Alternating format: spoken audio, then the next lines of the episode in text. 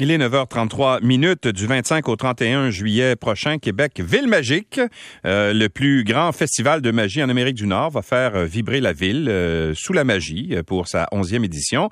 Et il faut aussi noter que le championnat mondial de magie 2022 va avoir lieu au Centre des congrès de Québec, un rendez-vous historique, dit-on, pour les magiciens.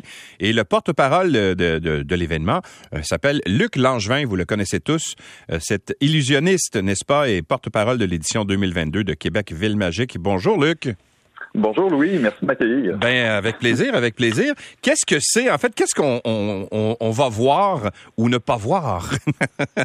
Ah, Il y a beaucoup de choses que vous n'allez pas voir. Oui, oui c'est ça. Hein, c'est ça l'illusion dans le fond. Euh, dans Québec, euh, Ville Magique, qu'est-ce que c'est au juste? Ben, c'est, euh, vous l'avez mentionné, c'est le plus grand festival de magie en Amérique du Nord. Faut dire que le, le Festival de magie de Québec existe depuis une dizaine d'années maintenant, mais là, c'est la première fois que ça se, que la FISIM, donc la, Fédération internationale des, sociétés magiques, se joint à l'événement pour euh, offrir en même temps les Olympiques de la magie, là, un événement qui a lieu euh, une fois deux ans, un peu partout. généralement, c'était en Europe, mais là, pour la première fois dans l'histoire, ça va être en Amérique du Nord et ça va être dans la ville de Québec. Donc, c'est tous les magiciens à travers la planète qui se réunissent pour élire un, champion à chaque euh, à chaque fois que ça se produit. Donc euh, donc là qu'on a le qu'on est le Québec Ville Magique, donc le Festival de magie de Québec en même temps que cet événement-là, ça fait vraiment un événement d'envergure là, autant euh, qui est bénéfique autant pour le public que pour les magiciens là, parce que ça va être un événement haut en couleur qui va se dérouler pendant une semaine où il va y avoir de la magie gratuite là, dans un paquet de lieux publics de la ville de Québec. Et en plus, ça va être un très grand rassemblement de magiciens euh, qui vont évidemment offrir des spectacles au public, mais c'est une occasion, une occasion pour les magiciens de se rassembler, de se rencontrer, de, se vendre des tours et des choses comme ça. Ah oui, de se vendre des tours. Ben, euh, parce que ben ça, c'est fréquent dans le milieu. Hein? C'est-à-dire que, euh, comme toi, par exemple, est-ce que tu vends des, des illusions, des tours? Moi, moi, pas tellement.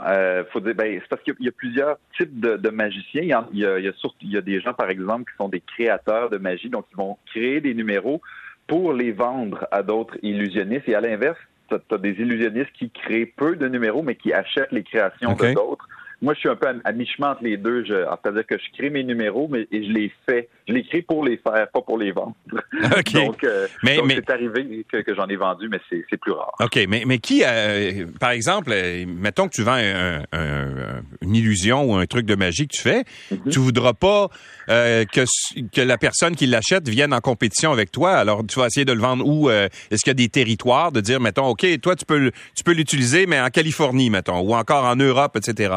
Est-ce que c'est comme ça que ça fonctionne, avec des, espèces de protection de territoire pour s'assurer que euh, vous ne faites pas euh, compétition avec le même numéro? Oui, c'est pas mal comme ça que ça se passe. Euh, c'est ça se vend par territoire. Parfois, il peut y avoir une exclusivité qui est vendue à un magicien, donc il est le seul à pouvoir faire ce numéro-là. parfois, parfois, il va y avoir une exclusivité pendant une durée donnée ou un territoire donné. Mais c'est rare que la question se pose parce qu'en général, les créateurs de, numéros sont, beaucoup dans l'ombre. On les voit pas sur scène. Donc, c'est très difficile pour eux de se faire accuser d'avoir euh, d'avoir volé le numéro qu'ils vont vendre parce qu'on les on, ben, les voit peu performer. Donc c'est euh, c'est ça. C'est un peu l'équivalent des, peut-être des scripteurs en humour, par exemple, qui vont écrire des, des blagues pour d'autres humoristes. Euh, donc, c'est un peu le, même système. OK. Euh, mais, mais là, quand tu me parlais tout à l'heure de l'espèce d'Olympiade, si on veut, ou le championnat du monde de, de, de magie, euh, mm-hmm. ça implique que si on veut élire un grand champion mondial, faut que tous ces magiciens-là présentent des, des numéros sur scène, c'est ça? Oui, et c'est là où c'est vraiment le fun pour nous, pour, dans la ville de Québec.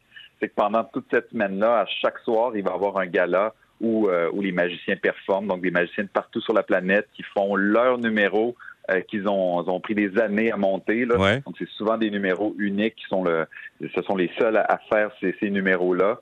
Euh, donc ça, ça a lieu euh, pratiquement toute la semaine. il y a des billets en vente en quantité limitée, mais les billets sont en vente. Et ça, comme je le disais, c'est en plus de toute l'animation gratuite qui va avoir lieu dans la ville de Québec. C'est vraiment partout. Là, ça va de, de Sillery à Limoilou, en passant par le, quartier du Petit Champlain. Il y a un site euh, majeur là, sur le, site d'Exposité où là, il y a une vingtaine d'installations où il y a des ateliers de magie, des, des spectacles. Euh, il y, a, plein de choses pour les enfants, des ateliers d'ombre chinoise, de fabrication de baguettes magiques, euh, des spectacles un peu plus de, de cirque, des, des, choses comme ça. Donc, c'est vraiment toute la ville qui se transforme. Au total, c'est 500 heures d'animation gratuite sur les cinq jours qui, euh, sont euh, offertes au public.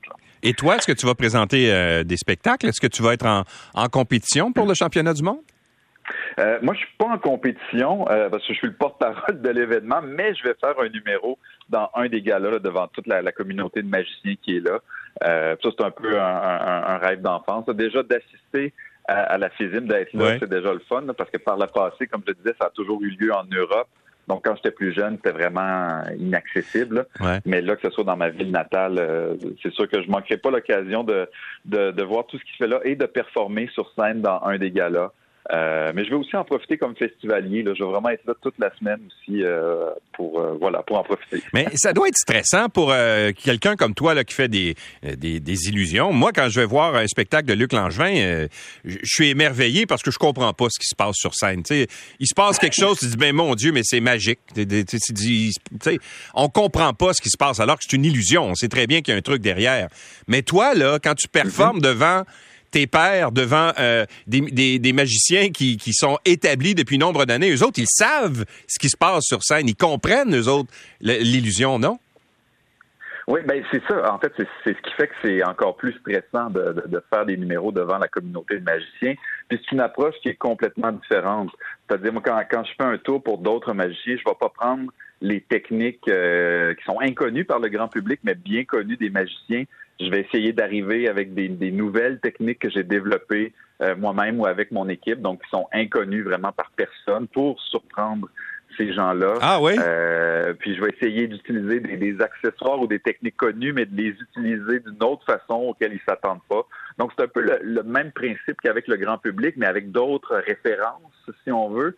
Puis, euh, mais c'est très stressant parce que c'est sûr, c'est des, magiciens, donc eux, ils, cherchent vraiment à savoir le truc. Là. Ils sont moins ils vont moins facilement se laisser aller là, par l'histoire puis l'émotion du numéro. Ils vont regarder beaucoup la technique. Donc, c'est ça, c'est vraiment comme être aux Olympiques. C'est une performance qui, est jugée puis qui est scrutée à la loupe.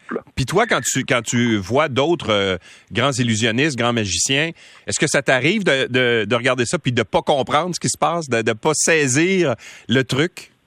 Oui, ça arrive heureusement, sinon c'est c'est triste de plus de plus pouvoir se laisser émerveiller comme ça. Oui, surtout dans des événements comme euh, comme la FISIM, où là vraiment c'est la, la crème de la crème, c'est les meilleurs au monde.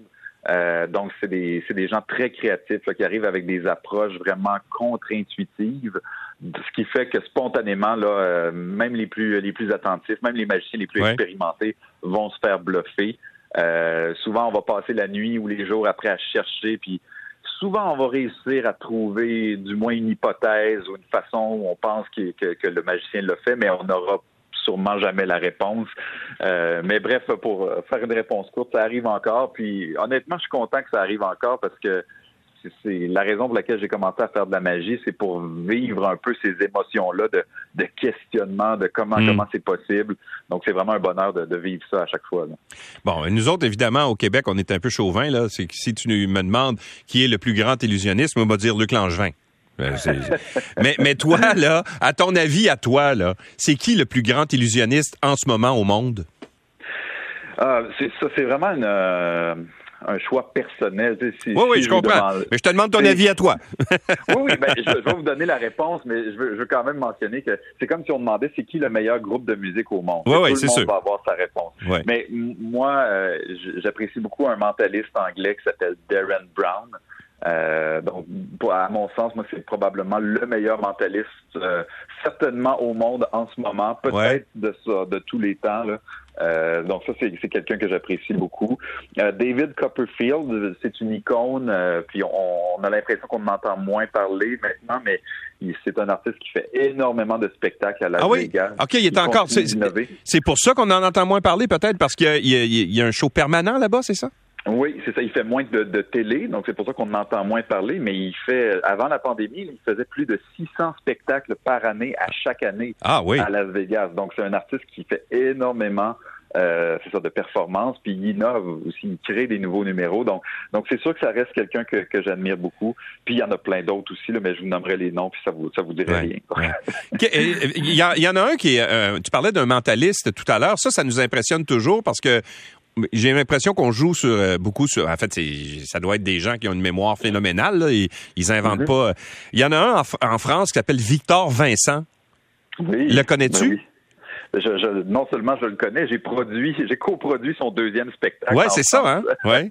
oui, oui, je le connais très bien. On, on s'est rencontrés sur euh, une émission euh, sur TF1 là où on est, on était six magiciens. Une émission qui s'appelle Diversion où on est six magiciens puis on, on fait des tours à, à, des artistes invités puis au public. Puis donc Victor, moi j'étais un de ces six magiciens. Victor Vincent était euh, le mentalisme du groupe. Donc on s'est rencontrés là. C'était la première fois que je coproduisais un autre artiste que moi-même. Donc euh, oui, on se connaît bien puis on collabore à l'occasion. Ouais, mais c'est euh, en fait il y a une façon de présenter. D'abord il y a un look assez particulier, assez mhm. mystérieux. Il est chauve avec une grande moustache pointue, etc. Ça fait partie. En fait, il y a beaucoup de théâtre dans, dans ça. Puis sa façon de de, comment dire de, de, jeter un mystère sur ce qu'il fait, ça, ça, ça, fait beaucoup partie du, euh, du numéro, hein? Ben absolument. En fait, le, travail des, des, magiciens, des illusionnistes, c'est de jouer dans votre tête, donc d'utiliser vos idées préconçues, vos préjugés et de, de, de, les utiliser pour vous faire rêver. Donc déjà, quand on voit quelqu'un qui a un look particulier, comme comme celui de Victor Vincent, par exemple, euh, déjà on se on suppose certaines choses, on prend pour acquis certaines choses et ben le mentaliste ou l'illusionniste va utiliser ça pour renforcer ses effets euh, magiques. Donc euh, donc tout ce que en fait tout ce qu'on peut utiliser comme outil pour renforcer les, les effets, on, on, on on le fait, on le prend. Donc, euh, ça, c'est une des techniques. C'est toute la théâtralité, tout euh, l'univers, l'aura qu'il y a autour du personnage du magicien, là, c'est, vraiment important. Je, sais qu'il y a un personnage qui est controversé dans le milieu de la magie qui s'appelle David Blaine, qui fait beaucoup de performances physiques. Mm-hmm. Qu'est-ce que tu penses de, de, ce qu'il fait? Et est-ce qu'il va être présent à Québec? Est-ce que c'est quelqu'un qui, qui pourrait venir euh, à Québec? non, il sera pas à Québec. Ça, David Blaine, c'est une superstar de la magie. C'est ça, c'est comme au même titre que David Copperfield. Là, donc, il, il, va pas, il va pas nécessairement. Quoique, si la sixième avait lieu près de près de New York, peut-être qu'il serait là, là, mais c'est pas des gens nécessairement qui vont se déplacer pour des événements comme ça. Mais si, si vous voulez mon avis, moi, moi David Blaine, c'est quelqu'un que j'aime beaucoup, que j'apprécie énormément. C'est même, je dirais que c'est le père de la magie de rue telle qu'on la connaît un peu à la télé. Moi-même, les émissions que j'ai fait comme par magie, c'est un peu un an ces émissions-là sont des enfants de ce que David Blaine a créé. C'est été le premier à offrir à la télé des numéros de micro-magie et où on a tourné la caméra vers les réactions du public. Donc, on, donc, la réaction des gens qui voyaient la magie dans ces émissions-là sont presque aussi importantes que les tours eux-mêmes. Donc, c'est David Blaine qui a instillé ça, puis ça a donné naissance à un paquet d'autres magiciens sur la planète euh, dont, dont, moi, je dois dire, là, parce que c'est sans ces émissions-là, moi, je serais pas, je serais pas devenu ce que ce que je suis devenu là, dans, dans l'univers euh, télévisuel québécois. Donc, euh, puis lui, il se, il fait appeler un, un artiste d'endurance, donc il va se mettre à, il va s'enfermer dans un bloc de glace pendant des heures, il va retenir son souffle pendant de longues minutes. Il a détenu le record d'apnée sous l'eau pendant longtemps. Donc, c'est un artiste qui va pousser son corps à l'extrême. Il commence un show permanent à Las Vegas dans quelques semaines d'ailleurs, si, si je me trompe pas. Donc moi, c'est moi c'est un artiste que j'aime beaucoup, qui innove, mais je peux comprendre qu'il est controversé parce que c'est ce qu'il fait est à la limite de la magie. C'est quasiment plus de la magie, c'est quasiment autre chose. je l'ai vu à un moment donné se, se, se, coudre les lèvres avec euh, du fil, puis tu, voyais vraiment qu'il passait l'aiguille à travers ses lèvres. dire une chose, c'est euh, Oh là là, c'était assez... Voilà, pas, le, pas le genre de tour que moi j'aime faire, mais, mais étonnamment, j'aime voir ça parce que c'est pour moi c'est un exemple de jusqu'où un artiste peut, aller, pour euh, pour pousser son art. Donc euh, puis j'ai une forme d'admiration quand même pour ça, même si c'est pas des tours que moi je ferais là. Bon, tu as un spectacle qui s'appelle euh, Vérité qui que tu présentes un peu partout en tournée, tu vas être à Laval le 7 8 septembre etc. Mais tu faisais aussi pendant la pandémie un spectacle numérique. Est-ce que ça s'est mis de côté étant donné que maintenant les restrictions sanitaires sont levées? Ben, j'ai fait, j'ai roulé sur le spectacle interconnecté en ligne pendant plus d'un an et demi. On a fait euh, plus de 125 représentations, ce qui est quand même, euh, moi-même, je, suis surpris de la quantité qu'on a fait. Donc, en ce moment, j'en fais plus vraiment. J'ai fait le dernier il y a à peu près deux mois. Euh, le, tout, le spectacle est encore monté, donc je pourrais refaire des représentations. Mais pas mal tous ceux qui voulaient le voir l'avaient vu. Euh, donc, on a, on, a, on a arrêté. Ben, on a surtout arrêté parce que justement, je travaille sur mon prochain spectacle sur scène, Vérité, qui commence en septembre.